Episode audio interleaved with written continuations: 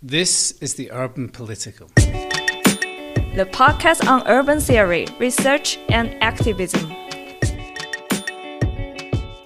Welcome to the Urban Political. This podcast is exploring the topic of urban hinterlands of slavery. My name is Ross Beveridge, and I'll hand you over to my colleague Marcus Kipp, who will introduce the guests.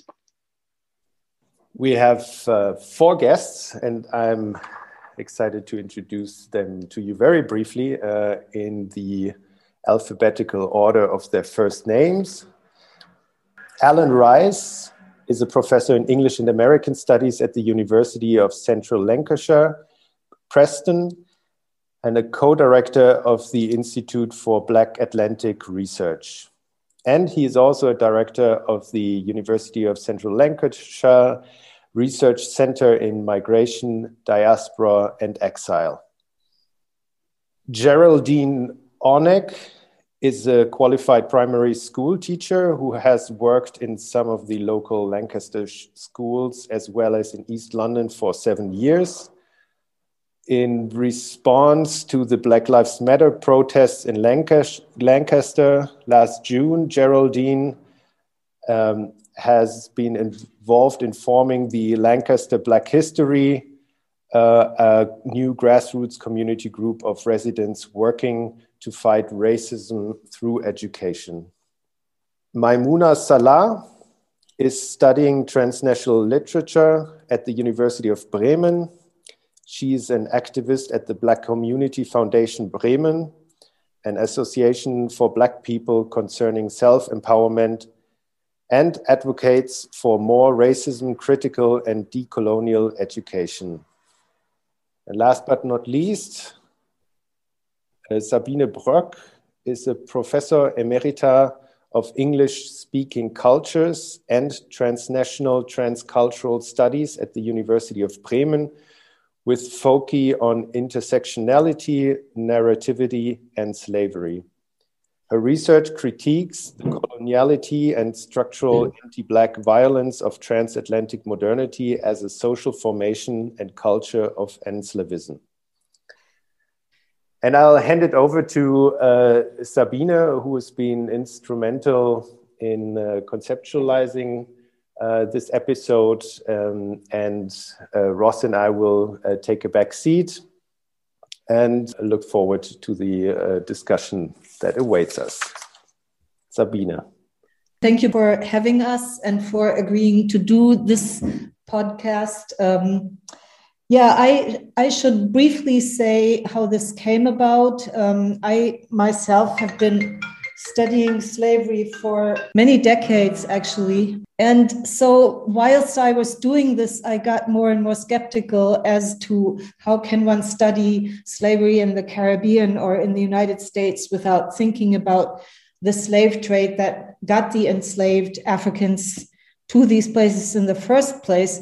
Then I started looking at Britain's history and the history of British cities like Liverpool and Manchester that were quite directly and massively involved in slave trading and also making profits of the spoils of the slave trade. And then one time it just sort of hit me almost like a small political epiphany that Bremen is sort of very proud of itself of being one of these very important overseas trade cities, and until this day prides itself on its cosmopolitanism and its international connections to the United States and other places in the world.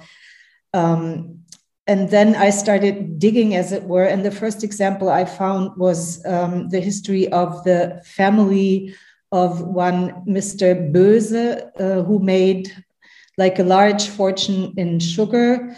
And of course, sugar is a plantation spoils because it couldn't be produced at the time, minus the labor of the enslaved in sugar plantations. And he is still sort of their street names after him. And he has a small castle that still is one of the main tourist attractions that come to Bremen. So that all of a sudden opened a whole new venue for me of inquiry and I started a school project with school children, like older high school children, 2011 until 2013, tracing the fabric of slavery in the city of Bremen. And I can talk later about the things we found, but I'll pass it on to Maimouna for now. Oh, can I say one more thing? I mean, maybe what needs to be said at the outset is that all four of us and everybody who has been, you know, more or less directly involved in these activities, of course, starts from the assumption that slavery is not just one of the many bygone historical episodes concerning the US or the Caribbean, but that European modern societies have been sort of directly and massively impacted by the practices of overseas enslavement in many, many different ways. And so our work sort of feeds into this larger debate and critique of this development of modernity and thus also modern cities. Yeah, Maimouna? Yes, thank you so much. I will dive directly in. So we at the Black Community Foundation Bremen had an argument last year with the Bremen Cotton Trade Organization, and it was about their promotion of the World Cotton Day. It was related as an image of a smiling, no-named Black Tanzanian farmer holding a bunch of white and bright cotton in his arms. And it was attached to the organization's building, quite huge and quite for a long time hanging there in the city center. And it was reused from the year before.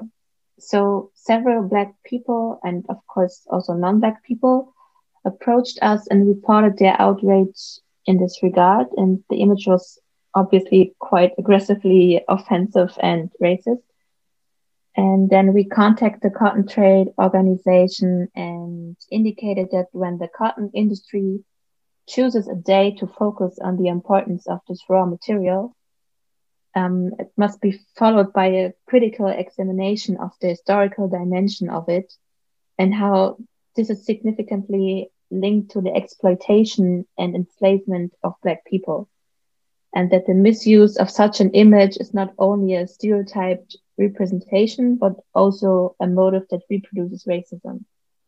So we demand that the World Cotton Day would be no longer advertised with it, and that the organization in Bremen has a responsibility of reflecting this topic critically on an ongoing daily basis. And the answer that we received was very unsatisfying and disappointing. To sum it up, it started with a sentence, we cannot understand your criticism, it's based on misunderstandings. So there was no official apology, and they offered us to engage with them in a personal dialogue, but this was nothing that we wanted to do. So I think Bremen has a huge responsibility for taking care of the past when it comes to the topic of enslavement, which is not like something that happened in the past, but linked to the contemporary issues of how we want to show or how we want to take a view on historic. It's a good opportunity now for Geraldine and Alan to introduce themselves and the work they have been doing. I'll start mainly because just in terms of the work, I kind of similar to Sabina in that I'm an academic that lives in a place, but an academic that lives in a place who thinks he just lives in a place and then finds out that the place has a lot to do with the things that he studies. So that thing was slavery and international, transnational Black cultures. And obviously I knew that when I moved here that Lancaster was a slave port, albeit a small one. But when I got here, I was absolutely shocked at the level of ignorance about that and the level of ignorance about what it meant. So that people would say things like, oh, yes, so Lancaster was a slave port, but, oh, you know, in comparison to Liverpool, it was nothing really. And it was those Liverpool merchants that were the really nasty ones. But as soon as you do the smallest amount of research, you find out that the city itself is utterly based on, and its wealth was utterly based on the economy of slavery. so that the beautiful big houses around the castle here in Lancaster, in beautiful Georgian houses, were mainly owned by slave merchants. House after house you come across, and the riches come back to the town in a big way. And the economy of the town, it's all built on slavery. So there's even a shipbuilding yard, and many of the ships from that yard are slave ships. Lots of the ancillary trades feed the slave trade. So even there's hinterland farmers who are growing horse beans. And if you look at the growth of horse beans, suddenly they're making lots of money out of it. Well, it's being used for protein for the slaves, enslaved Africans, as they move from Africa to the West Indies. So that, you know, some farmer in some kind of backwater just outside Lancaster is making money out of his horse beans that he never thought he'd make. That in this country, they'd be fed to horses. They wouldn't be as valuable. But yeah, they can now be fed to enslaved Africans. I'll pass over to Geraldine, who's got some more specific stuff to say, I'm sure. So I'm originally from South Sudan. I came to Lancaster as a child refugee, and I attended schools in Lancaster. And the slave trade, although it was a topic in our school curriculum, it wasn't taught explicitly using Lancaster as an example. And as Alan mentioned, this has only come to the forefront recently, and we are walking the streets. The names which are brandishing our streets are named after slave owners. And I think Lancaster's naivety came from the fact we believed that our port and the River Loon was used for trading, and we were using language like merchants. So that straight away takes the ownership away. And it's only till recently, as I said, after the Black Lives Matter protest last year, that we actually started to undig this hidden history amongst Lancaster.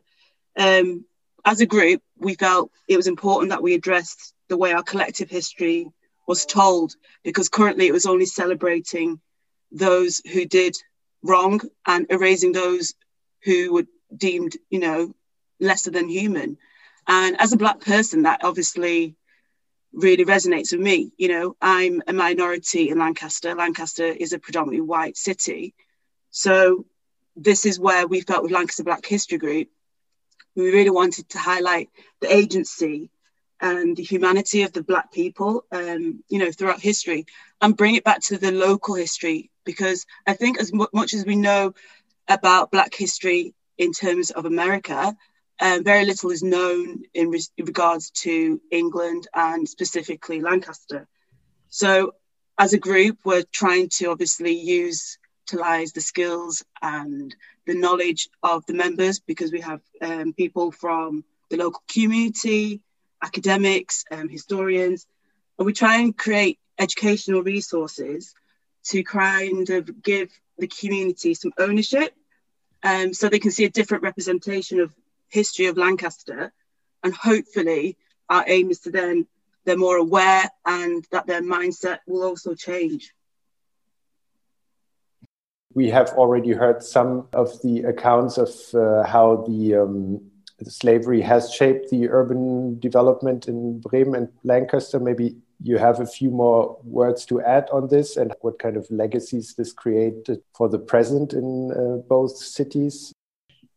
I mean, I think it's important for the city of Bremen, because that's one of the differences between Lancaster and Bremen, was that it was very much a local actor, because there was no Deutsches Reich at the time. I mean, and of course they were not acting, internationally as representatives of a national project.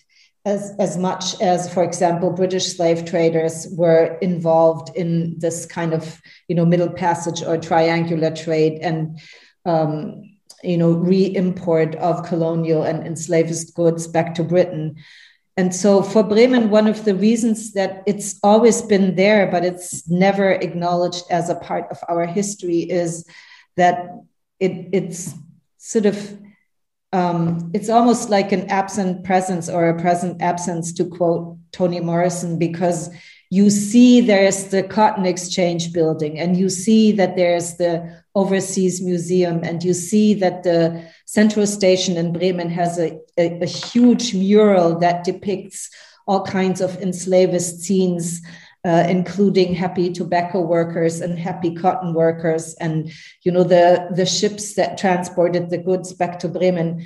But if you don't know that there's an actual connection to how people from the city and this city as a city was directly and indirectly involved in slave trading and enslavement in the Caribbean and the US, then you just walk by these things constantly. So it's interesting because the city has a topography that is very much in its central places built on this history, but it's not acknowledged as part of this history.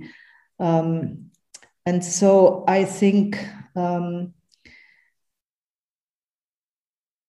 the visibility of the wealth is the same as in Lancaster, because of course the Cotton Exchange is a building that manifests the massive profits that Bremen merchants have been making with cotton, like for decades and decades.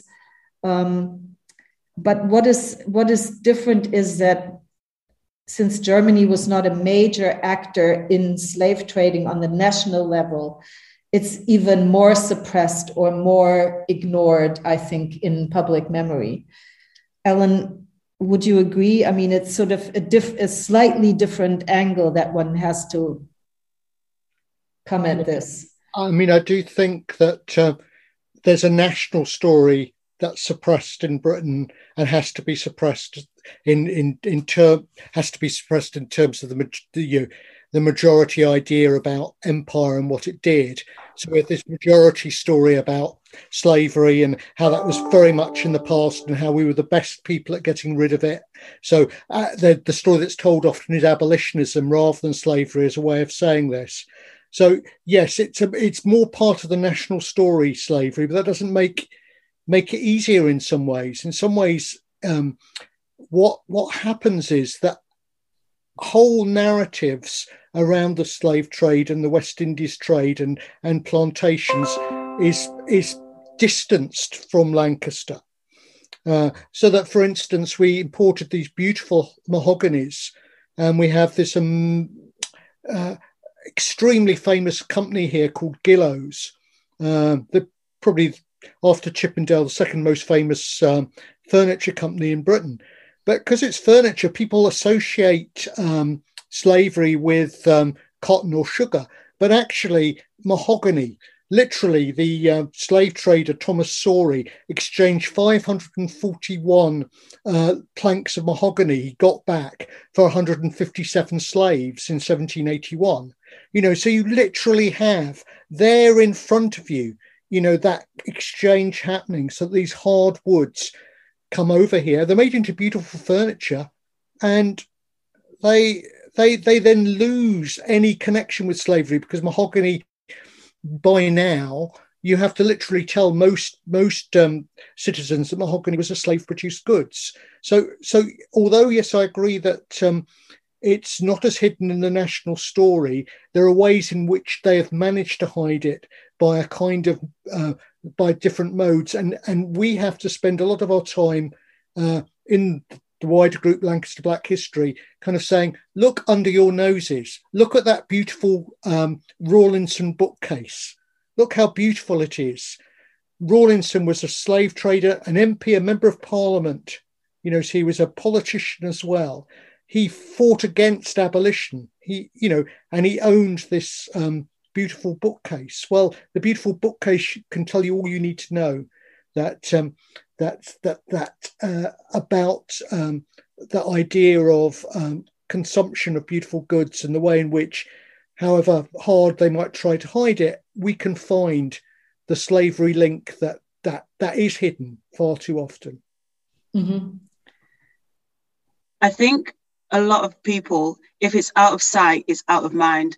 you know, the plantations all happened in the West Indies, you know, there's very little, they didn't have to face it daily. They benefited from it in discreet ways, you know, sugar in their drinks and rum and things like that. So where we start seeing it is, yes, we contributed to, we were the first in comparison to America to abolish slavery, but the Industrial Revolution shows that we were still using materials created by slaves, and they were just being imported to our country using our cotton mills. So we were still exploiting them indirectly, even after the slavery was abolished in Britain. Mm-hmm. I think it's important in Germany. I mean, I don't know. I think in Britain, there's this tradition of directly sort of always focusing on this abolitionist history that everybody was sort of proudly celebrating in 2007 without, you know, a word of the evils all these British people committed. And I think in Germany, that's even worse in a way, because it's at this remove, because like I said, Germany was not a enslaved trading nation. So there's always been this really strong sentimentalist tradition of thinking about slavery, like based on what people know from Harriet Beecher Stowe's Uncle Tom's Cabin. So it's horrible, it's brutal, it's overexploitation, and it's all like a big ethical shame, but it's completely disconnected from the real world of everybody. So when we start going at this with a different perspective, then all of a sudden these things become visible in our cities. And I think follow the object or follow the thing is one of the things that your work in Lancaster and our work has in common. So we followed the sugar to this castle that this guy, you know, built with the spoils of his sugar import. And you can follow like the tobacco money, you can follow the coffee money to the Caribbean and to Brazil and to Cuba.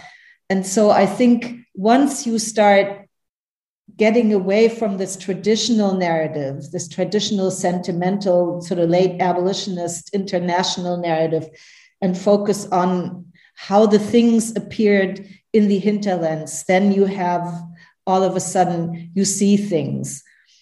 And so one of the things that I think where research needs to go would be to be a lot more specific. So there's like one article out now by a Bremen local historian, Horst Rössler, who talks about the various family histories of very well-known Bremen families, the family Wetjen, the family Gildemeister, the family Duckwitz, the family Fritze.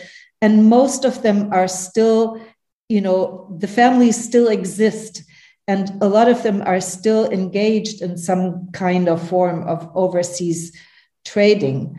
And they sort of continue that kind of history, but they have never been called out on this.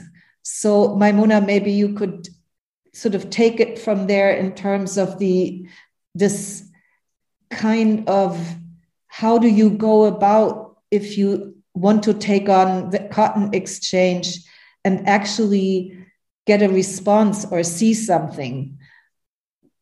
Because I think with the Cotton Exchange, the work that you did and the article that I wrote for the German Taz really put sort of a finger into an open wound, but like, how do we go about pushing this? I believe that Bremen, and especially the Cotton Trade Organization, have treated Black history and such as colonialism and especially topics like enslavement as an issue that happened to others and morally in other colonized countries, without connecting that the impact has had and continues to have a great impact on the building local economic wealth. So if it's treated historically, then it's treated as others and not its own history.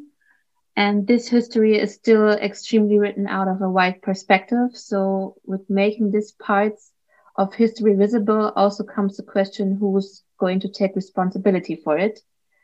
And concerning the global or the cotton organization here in Bremen, I guess we should have a conversation with them about do you know that the story that you try to always turn into someone's other story is the story of your own company, of your own organization, and yet you need to make it clear to everyone that it's still something that is connected to your responsibility to do. So I'm not sure if it's going to work, but this would be one of my aims with the cotton trade organization here in Bremen. So this remains to be seen, because that kind of struggle is in process. And the school project we did is also something that was sort of finished in 2013 and then had some echo in the local press. But of course, it was sort of off everybody's radar immediately after we stopped the project because the funding ran out. So maybe Alan and Geraldine, you could come back a little bit, what kinds of experience you have had, because you've been at this like massively and for some time, in terms of really leaving some kind of impact on the city. Because I think that's what's, you know, looming before us in Bremen, to leave some kind of impact.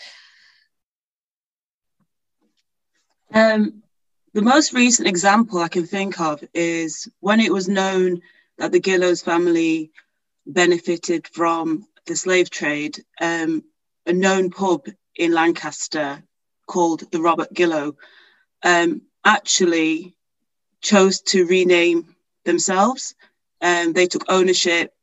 They made it publicly known why they were changing the name, because obviously once you're outed, people are waiting to see the response. You know, as much as people could argue it's very performative, you know, they're doing it to get to seem anti-racist, it's what they do after that, you know. And there's been arguments by just erasing the name, changing the name, are we actually removing the history?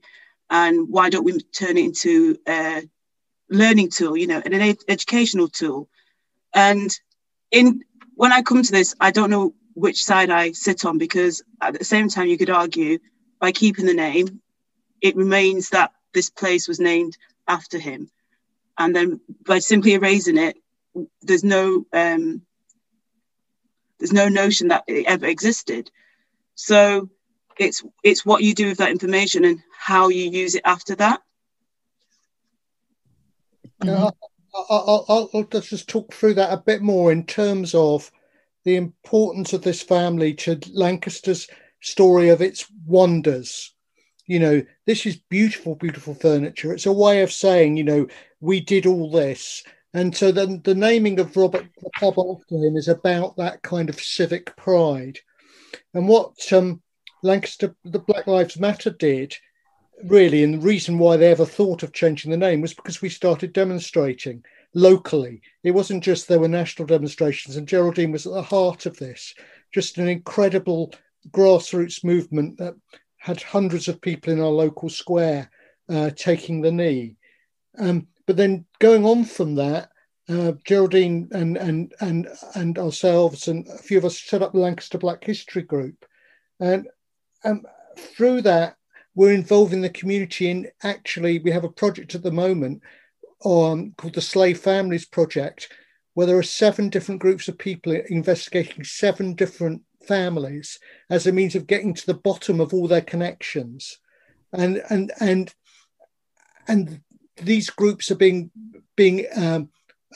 helped with from historians and academics and other people, and to do this work, you know, so that in fact, what we're trying to do is make this not just an endeavour of the academics, not them just for people to find their own lost histories in Lancaster. That this isn't just about historians coming in, it's about a group of people getting together and using the aid of historians, academic historians, but actually quite often bringing their own local knowledge in, which means they get to some truths which we weren't even thinking about before we started the work. Yeah, can I pick up on this whole problematics of, you know, these performative or symbolic actions? Because I would totally agree that there are really important steps in just raising consciousness and making people aware of that something is wrong. So you could, like, you know, when we wrote this article in the Taz about the Baumwollbörse, we also pointed to the two frescoes that are at the outside of the building. So they're like a very dominant visual image when you enter the German marketplace and, you know, walk over to the Cotton Exchange. Then you see these, you know, happy enslaved people sort of holding the harvest to the Cotton Exchange. So one could like paint them red or hang a poster right next to it and do this kind of performative action against it.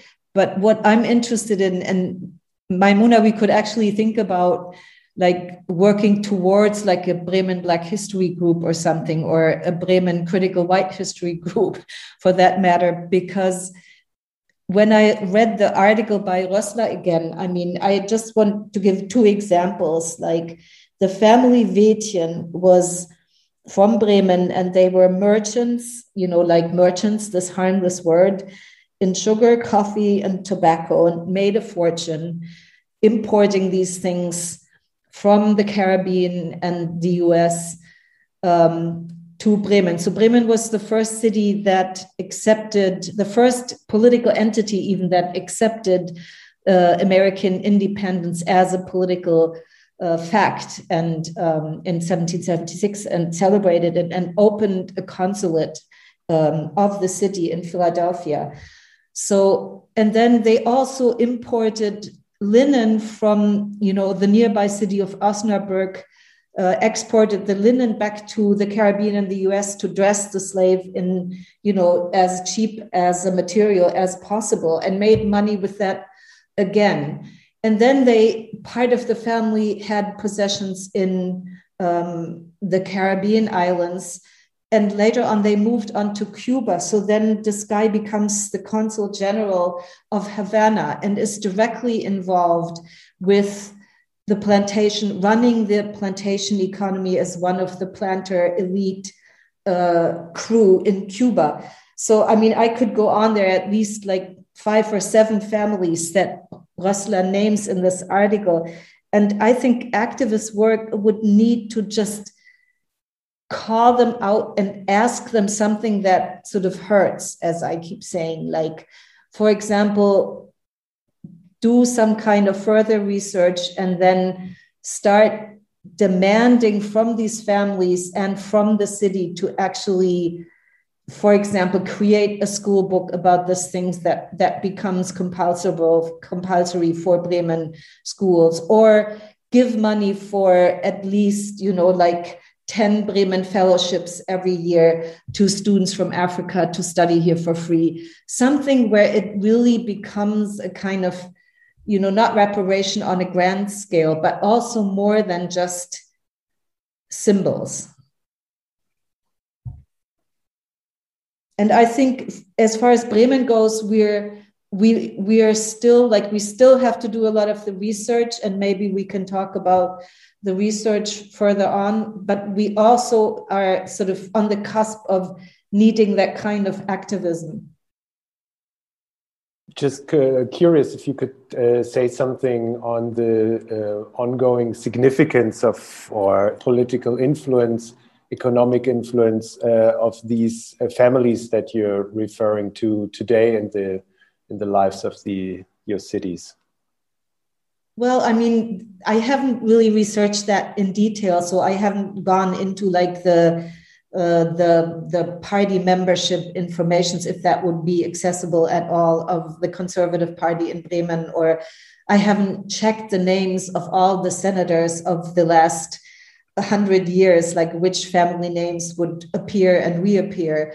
But I think in general, one could say that you could actually make a list of names that are still part of the merchant elite of the city of Bremen. And overseas trade is still one of the mainstays of Bremen's economy, but and of Bremen's wealth in that sense. And also of Bremen's private wealth. I mean, talking about these beautiful houses, like probably one should like actually go through like these neighborhoods, Schwachhausen and other neighborhoods, and check who owns these houses and like where does that money come from? That's something that hasn't been done. And I think part of the difficulty that we have with this research is that when we applied for this funding for the school project to one major German, educational foundation, Robert Bosch Stiftung, they eventually gave us the money because they thought it was sort of a worthwhile project. But we had a lot of difficulty getting past their approval committee, because what they asked us was, like, you cannot send these children to accuse like prominent Bremen families of this evil, and then probably you will be sued for slander. And I thought this is such a, I mean, it's such a stupid response in a way, because of course we wouldn't go out and start telling lies.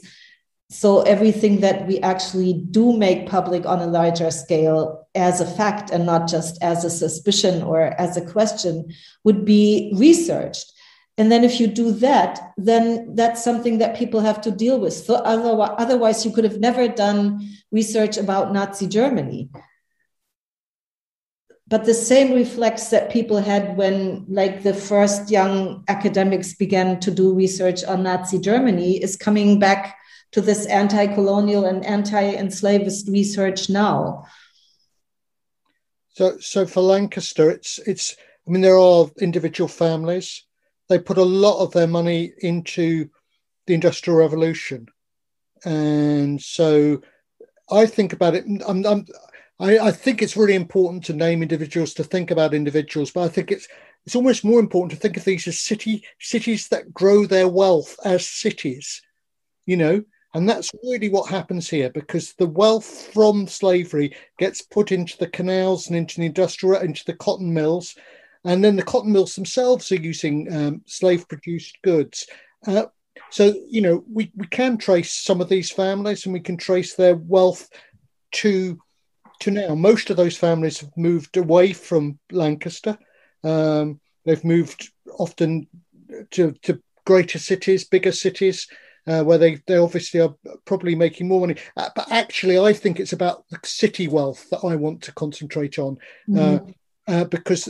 to an extent, it's that. Why are there these beautiful buildings? Why do we have this wealth? It's because it's been stolen, and that's been not just an individual act. The individuals are really important, but it's been an act of our of our communities, and and that's where it lies. It lies there, and to kind of individualize it might well in the end start letting people off the hook. At the beginning it puts people on the hook, but eventually you let off all the people who were complicit in that, because you sort of say, oh, this rich family, well, yes, let's make sure that we know that the wealth came from there, and let's talk about how awful that is. But capitalism doesn't just work only through these, it works through conglomerates of individuals and people that people that are complicit and just watch this happen on their watch,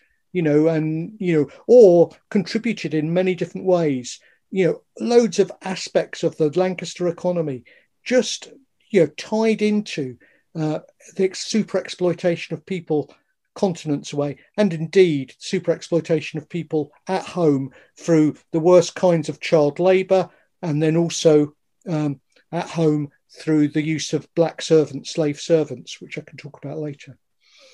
I mean, that's I totally agree. I think when I say, like, go for the money, as it were, and find these families in Bremen, which is like a very, you know, it's a city state. So it's a very small political unit. So, and the fact that, for example, this one family was sort of a merchant family, but at the same time, you know, they led the consulate general in, I think it was Havana. So you immediately see how the state and the city apparatus was connected to this. But then, of course, you're right, because we could go into the making of wealth of Bremen as a harbor city, the making of wealth of Bremen as a city that built a very huge train station to sort of bring things to the city to then be shipped internationally and overseas, and also to, you know, to receive the sugar and the coffee and the cotton and distributed across, you know what is today like the national area of Germany. I think one of the things that points to in terms of the research, but also in the activism, is I think that we will need so many different people with their expertise. So you need like economic historians, and I think there's now like abolition and slavery has a special issue out on Europe and slavery, and there's a lot of emphasis on what they call the value chain or something of slavery. So like how the goods that came back created and recreated wealth on so many levels. And they also look to cities that haven't hitherto been so much looked at. So you need economic historians, you need public historians, you need family historians.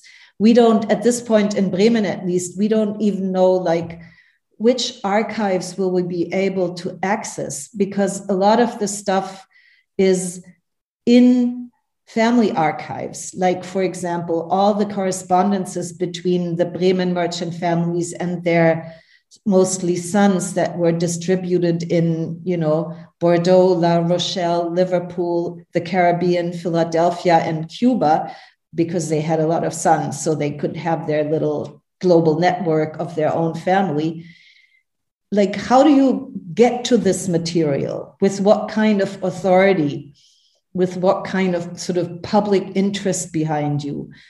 And then once you do get access to the archives, I don't know about Britain, but in Germany, the next problem you'll have is that it's not indexed at all. So you walk into the city archive of Bremen and you put in slavery in their search machines or card catalog, and you won't find it, because officially, Bremen had nothing to do with slavery. So you even have to spend a lot of, you know, mental energy and collective creativity to find out like how you even get to these facts that you can then start criticizing on a broader basis, like what you said, Alan, like how do you get to these facts that you can present to people with details, you know, about everybody's involvement and you know, for everybody being a beneficiary of this history. Great. Do we want to move on to look at the current campaigns that you're all involved in and think about how you try to create an awareness to change the situation in sustainable ways, in your respective contexts? So what's your methods, what's your methodologies to achieve this kind of long-lasting impact beyond a media flurry or short-lived scandal? And how do you deal in that with the resistance of the city officials or city elites that you spoke of that are invested in the status quo? Maimouna, do you want to go first? What would be your fantasy? Like, what would you like to see? Maybe that's the question, because we are not quite at this point where we can sort of spread out like a whole agenda, I think. But what would you like to see?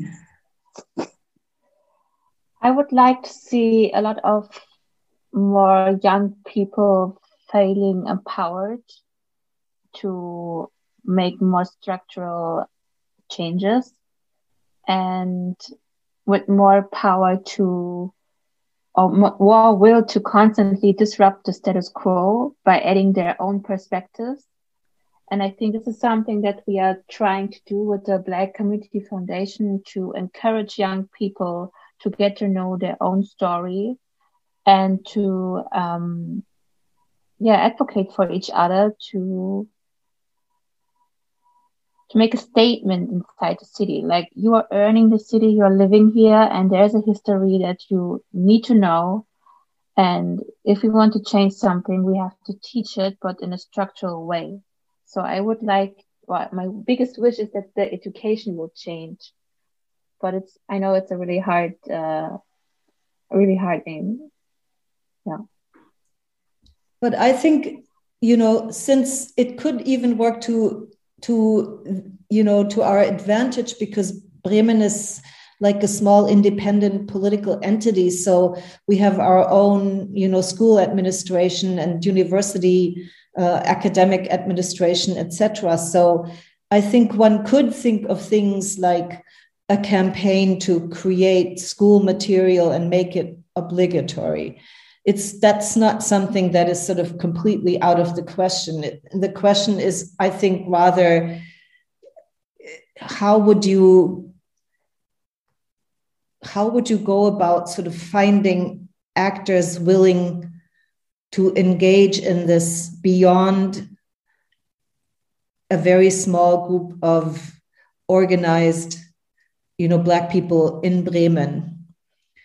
And maybe Ellen or even Geraldine, because you've been so involved in this, maybe you could talk a little bit more about this process of winning people over that we could learn from. I agree a bit, the education side. And what we found has been helpful is using social media, presenting this information in a way that is, you can get the empathy, telling untold stories of slaves who lived in Lancaster. And that's where the engagement comes in, because at the moment, our own government are unwilling to acknowledge our colonial past. They're unwilling to make it statutory in the curriculum at primary level. It was only last week it went to petition, and the education secretary said that it's up to the teacher, gave the ownership on to the teacher. Whereas if this is not statutory, I think students are just going to accept what is written in their textbooks. We want them to become critical thinkers. We want them to challenge, because at the end of the day, this is just one narrative. And, there's a Western African proverb which says, until the lion tells the story, the hunter will always be the hero.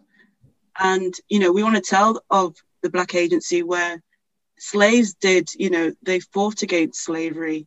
And not just where Black Agency was of slaves, and how, I want to share those stories of the runaway slaves.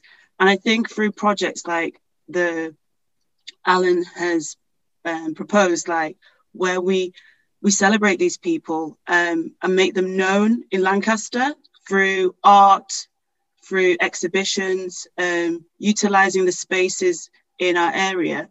Like the slave trail map, for example, is one way we're engaging the community. This was commissioned by Alan a few years ago, and he rejigged it recently with updated information, and it was through this that we realized there was scope for children to become involved, where they could still access learning about their local history in a context which is not taught in school.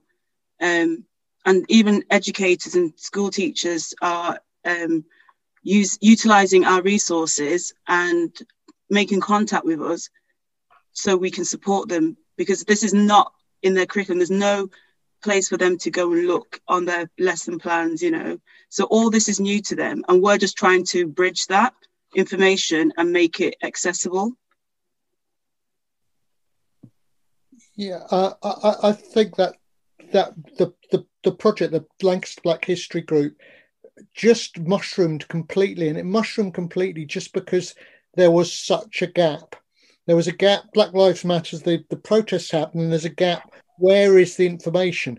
Luckily, the trail, just pure happenstance, was updated in June, and so it was there and ready. But the trail is new because it's got black agency in it. For, you know, there's so many, you know, they're so difficult to get hold of those stories.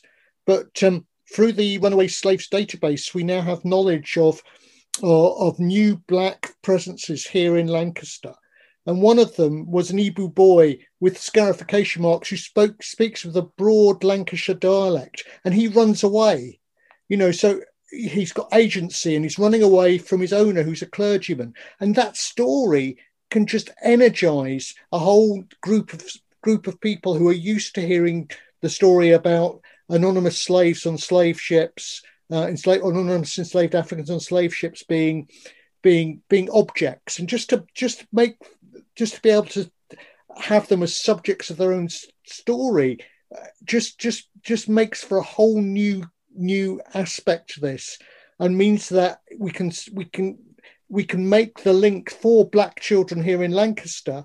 We can make the link to, you know, a black boy from 1764 who ran away, a different black boy, Harry Hind, who ran away in 1765. You know, suddenly we have these stories, but they wouldn't be enough without a Lancaster Black History Group, which is taking kids on the trail and posting videos of those kids on the trail, having a damn good time and an enjoyable time finding out these stories. You know, and I think that's the thing. It's taking it away from the kind of dry world of adults and making it live for black school kids in Lancaster and all the other school kids in Lancaster. And that's just been a wonderful development. I'm a little envious. I think our difficulty, and you, Maimouna, could say something about this too, is that, I mean, we're really at this completely rudimentary level of gathering in information. And I give you like one more example that directly addresses, Ellen, what you said about the sort of missing black agency in these public annals.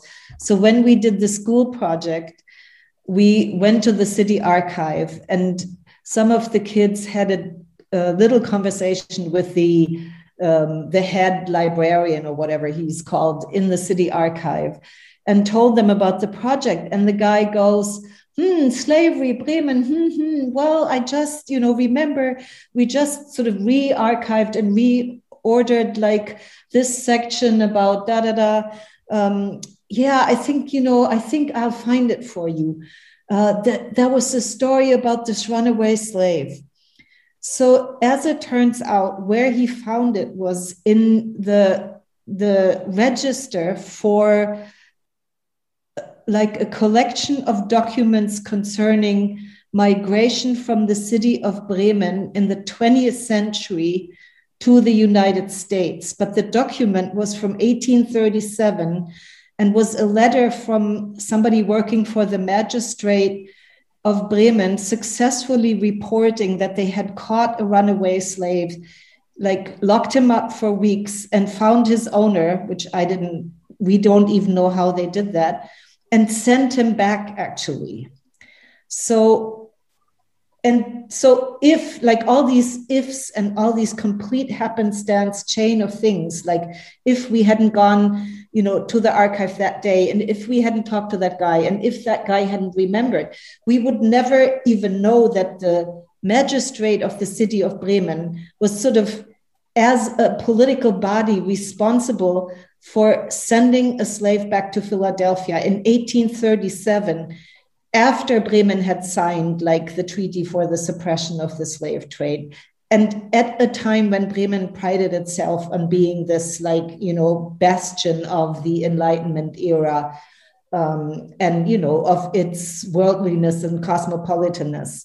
So I'm expecting that the work that we have to do, in answer to the question of how do you impact on the cities, would be to just figure out resources and time and energy to do a lot more systematic research, and then come up with, these campaigns that Maimouna has called for, to change, change things like information on a very basic level on schools, but it pertains to universities as well. Maimouna, can you tell us about the seminar? To continue the story about the Cotton Exchange? There's going to be a seminar, and the title is called Your Second Skin, the Cultural History of Cotton. And I was seeing that last week, and I was a little bit upset or slightly angry because there was no critical word for the description for the seminar. And it's going to be in some cooperations with some museums here in Bremen. And I don't know, maybe it's a kind of a, maybe it's possible to, for myself, to get inside the seminar and try to give more critical perspectives on it. But the question is, how can we make such stories, as you mentioned, Sabine, from this runaway slave? I think his name was William Stepney. Mm-hmm. How can we try to make this as widely known as it should be? And for example, this seminar would be great to take this this story of this guy and talk about it in a way that it hasn't been done before. Mm-hmm. So maybe this would be one idea. And I don't know, for the future, the pandemic now condemns us to Zoom and to do everything online, but it also opens up some kind of opportunities for digital networking. So maybe if we are trying to improve our transnational networking for more comprehensive information and education, we can learn from each other, especially between Lancaster and Bremen, for example, like an educational cross-city project or something. And to see how there are differences or even similarities within our cities, and how we can empower each other and trade our resources, and learning how the story of others is linked to one's own. I had a question. I was wondering if there were transnational links emerging between cities, between movements in cities in relation to this topic. Some sense, Sabine talked about tracing slavery, the past, the histories of slavery in Bremen and other places. Are there any attempts to do that internationally, obviously, or transnationally, given the relation of slavery to colonialism, imperialism, empire, and industrialization? And are there any other examples of networks emerging? Well, one example is what we're doing right now, because, I mean, just because Elle and I have known each other for so long, this came relatively easy. And I don't really know, I think that Dutch activist groups in Amsterdam and other cities, they might have done more, they might have gotten sort of more international audiences. And of course, Liverpool is probably linked to other cities. I mean, activists in Liverpool are probably linked to other cities. I know on the academic level, there are research networks about slavery and port cities. There's also like a network of scholars now, as I said before, researching slavery in the hinterlands of Europe, but it's almost like, you know, the Germans say drops on a very hot stone. I mean, what would be the English? I don't know at this point. I mean, it's so little given like these really enormous amounts of work that one could still do. But I like the idea that Maimouna just presented to maybe start, like it's not a network, but at least it would be a bilateral kind of cooperation. Now that to me sounds like a great idea. This, you know, I think that the thing is that the larger slave port cities, Liverpool and Bristol, you know, it's really important that we're in touch with them and all those kind of things. But they'll have very different difficulties with getting their story out than a place like Bremen or Lancaster does. You know, and so I think that similar cities could work really well together. And the other thing I'd like to say really is that actually maybe when we're thinking about this, we should think about goods as well as individuals in terms of trying to tell the stories of Black agency. I know it sounds like a strange thing, but there are so, you know, if Bremen really hasn't got, you know, we've found this one slave, there will be others enslaved Africans there. We haven't that many here. When you think about it, there's 845 slave advertisements on that website. Only 5 or 6 of them relate to Lancaster, which is quite small. So the way I'm encouraged to do it might be through something like a beautiful Gillows bookcase. And the Gillows family, that beautiful Gillows bookcase was owned by the Rawlinsons, and they had a slave, an Isaac Rawlinson, you know, so he was a house servant, would have stood by that beautiful bookshelf, which he wouldn't have had access to. So maybe there are ways of thinking about new displays, new ways of displaying and thinking about objects as well as people, and making those links away from Lancaster to the Caribbean. So what I suppose I'm trying to say is that I wouldn't despair that we don't, and we want to get as many of these tales of Black agency as we can out of the archives. When the archives give us nothing, there's always a silence which we can try and be creative about filling with a voice which would have been there and could have been there and should have been and was there. Do you know what I mean? That in a sense, one of the things we have to do because of the absence in archives is to have new ways of thinking about presence, mm-hmm. or the absent mm-hmm. presence, as you said earlier. Mm-hmm. And, you know, and that's maybe one of the things which we're going forward with our portrait project in the Judges' Lodgings, where we're imagining what the runaways who came to Lancaster looked like, and a Black artist are going to do portraits of them to put alongside the portraits of the slave merchants and to dialogize that whole debate. You know, that we've been putting up these portraits as though they, you know, they can tell the whole story, and they don't tell any of the story without the story of the slavery that they were part of. So, yeah. You know, sorry. But I think, you know, the idea of us combining would be great. And I'm sure Geraldine's got something she'd like to add on that, the combining between Lancaster and Bremen. Definitely. I think, you know, when we started this project, I think we wanted to collaborate with cities who could understand, you know, our journey, because it is a journey. We're still discovering things daily. And yes, we do face resistance. You know, not everyone is so forthcoming to the work we do. You know, there is worries about discovering links to family names who may still reside in Lancaster. But I think the work we're doing, it's going to, you know, do massive justice to the future, like the future generations. And there's so much history to learn from each other. And when Ellen said, like, we can sort of fill those gaps of of, you know, testimony.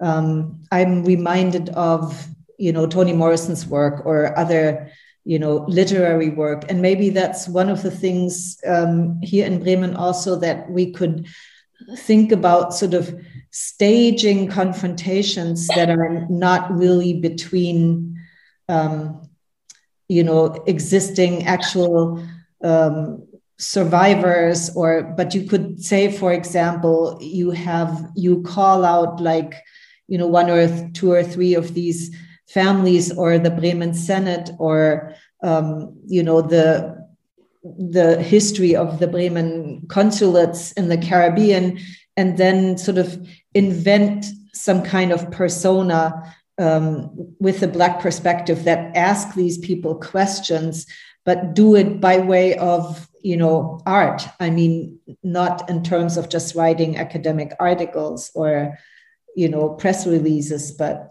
and that could then be sort of taken around schools. You know, if you could make, there's a theater group that made a reading out of this Michael Stepney case with the little material that we have, but you could sort of expand on this, I think. Geraldine's got a story, really. She was, we have a kind of a story of a Black presence here, and which is in the trail, but Geraldine had a great idea of using a drama group to tell that story in a kind of walking tour. I'll just leave Geraldine to explain. Yeah, like you said, Sabine, like sometimes we need to come from a different angle, and I think it's got to be accessible to everyone. And so an idea was, why don't we, if we're doing walking trails, why don't we bring the theatre to those who come on these trails? So by hiring local actors to retell the story of Frances Elizabeth Johnson, you know, and these places are on the trail map. So by taking them on, you're then utilising the map and educating through art. So this is one of the projects that we've actually put funding in for. And we're lucky in the sense that I think the local community and the council are very supportive of our work.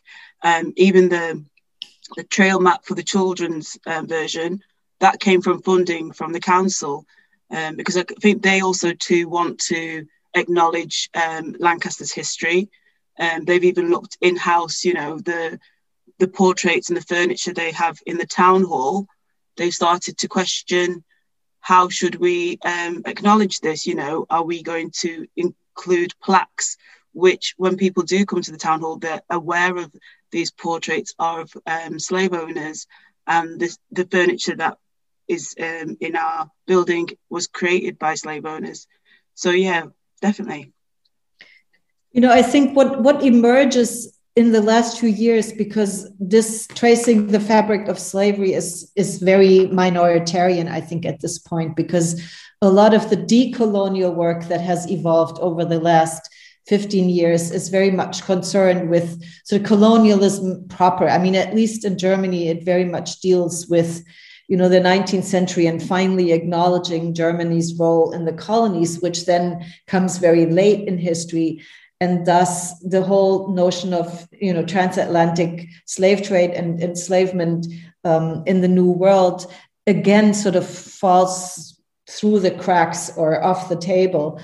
But I think these kinds of ideas that have emerged in that context point to something very interesting for academics, and they are also transferable. I mean, when you say, for example, theater groups in schools or walking trails, there is also a walking trail in Bremen to sort of, you know, take tourists to these buildings that were part of the colonial history of Bremen, for example, the Overseas Museum, and other forms of kind of mobile research and learning.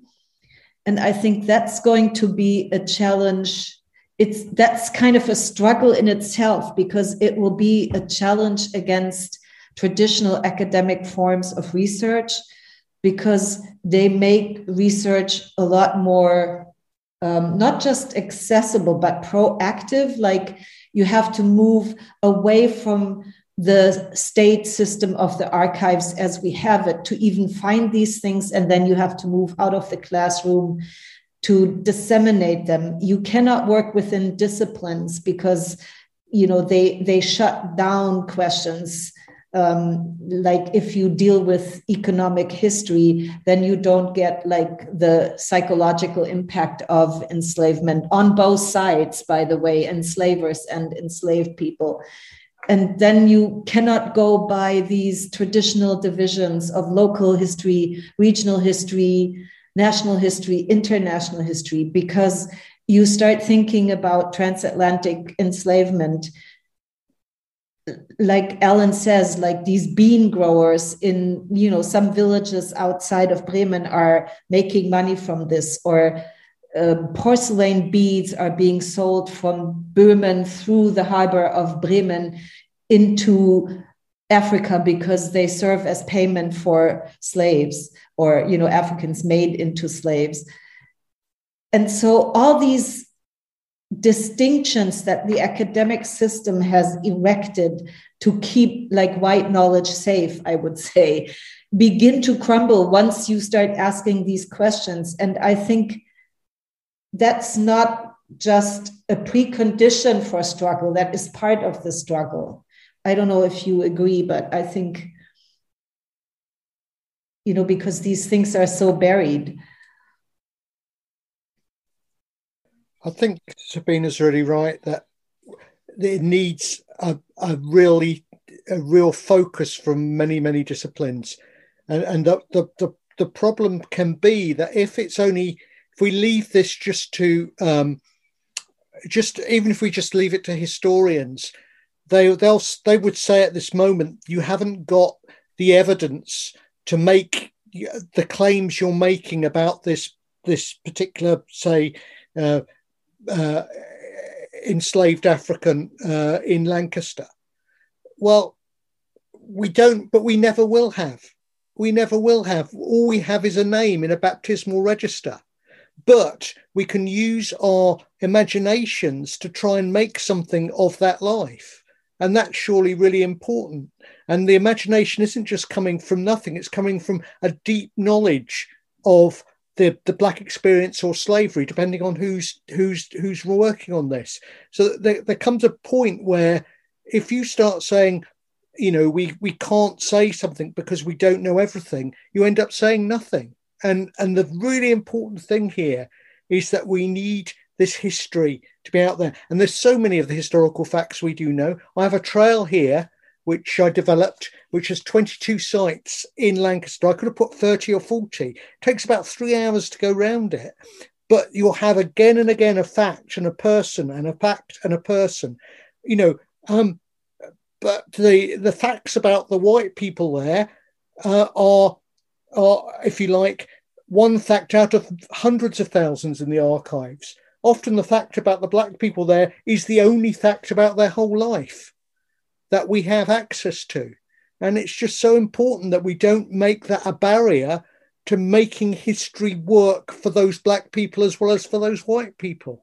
And, you know, and I'm so proud because this trail is now on the Visit Lancashire website on the first page of their maps. So you get a map of the city and virtually the next map you get is a map of the slave trail. And what that means is that people are going to download it, you know, because it's not hidden on page 36 of their maps, and they've got loads of maps, you know, it's right up there. And that was a council decision. So hopefully their histories will get out there more.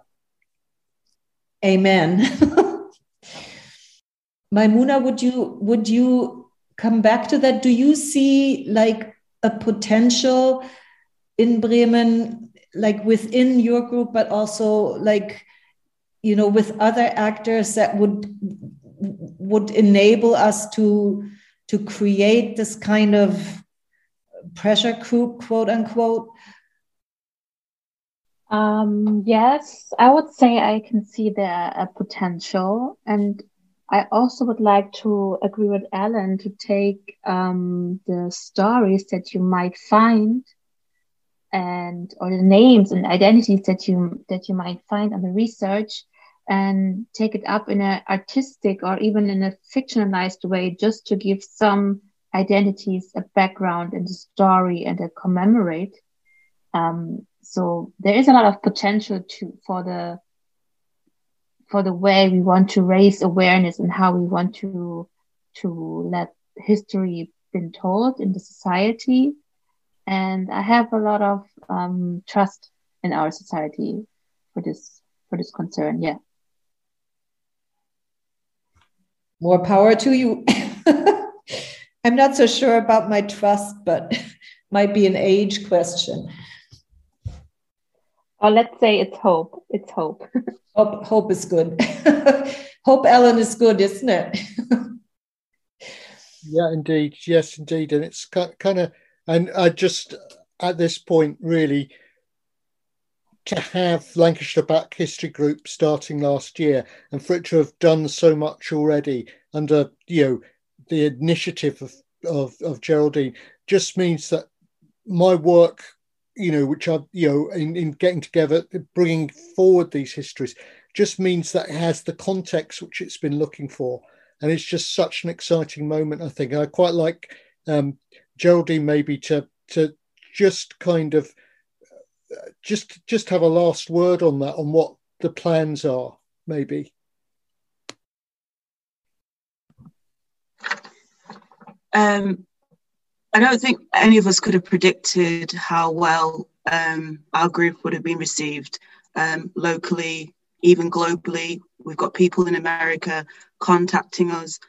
And as long as people are interested, we're here to share our knowledge, because I think what we want to do is learn from the past and, you know, talk about the injustices that those Black agency experienced, especially with, you know, the whole George Floyd killing last year, to show that racism is still an issue even today. And I think it's making those links, like it has to have an impact. Why are we learning about that? You know, it's got to show its relevance into today's society. And that's what we're trying to do, you know, and involve the community wherever possible, because this can't be done on our own. And community involvement is essential in every aspect, you know, from consultation through to execution.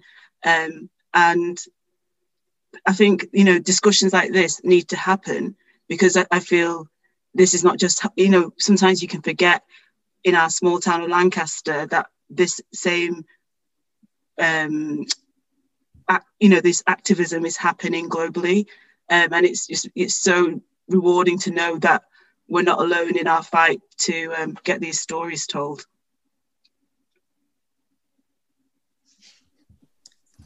I wanted to add to this with respect to, you know, the title of this podcast series, and like, because I know a lot of people who do urban studies, and it seems like sort of a telling fact to me that, like, I told it, my friend Roger, who's in urban studies, about like that we're doing this today. And then he says he wishes he would be like an urban historian, you know, to be better able to take part in these debates.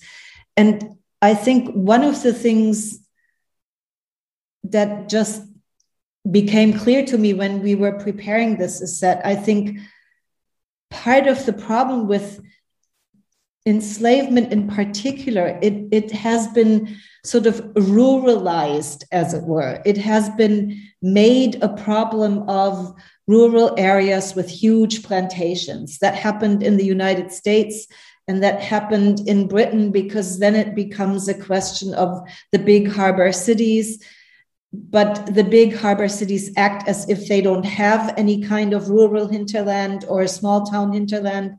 So it's, I think if you bring the history of transatlantic enslavement and slavery to urban studies, it all of a sudden means that urban studies gets to be historicized in a certain way, but not in this positivist way that we asking, like, we're amassing more topographical features or, like recent sociological structures of cities or, so I think there's this kind of presentist tendency in urban studies, which might have to do with sort of the history of the field. I don't know. But it seems like if you really want to talk about cities, and that goes for European cities, almost all of them. It goes for cities like New York, that for the longest time didn't think they were connected to slavery at all. It goes for Boston, it goes for huge African cities, which nobody has looked at yet, I think. Immediately you have to, you get sort of to have another angle on urban studies. And that's what I found really exciting about doing this podcast with you, because in my mind, these two were completely different fields. Like, okay, there was urban studies, and I talked to my friend Roger about all these contemporary problems of cities. And then there was my slavery thing, like my study of slavery, and never shall these two meet. And now that they have met, I think it's really, it also opens up new venues of who to get into this, like what Geraldine said, like people who are interested in their city in terms of, they want this to be a place that they can inhabit that has made good for their history or at least acknowledged it. I don't know if that is clear at all, but I was thinking while I was going, so. Thank you, Sabine. That was very clear. This was a truly deep and very engaging conversation for me. I learned a lot, and I would really like to say a big thank you, Alan, Geraldine, Maimouna, and Sabine.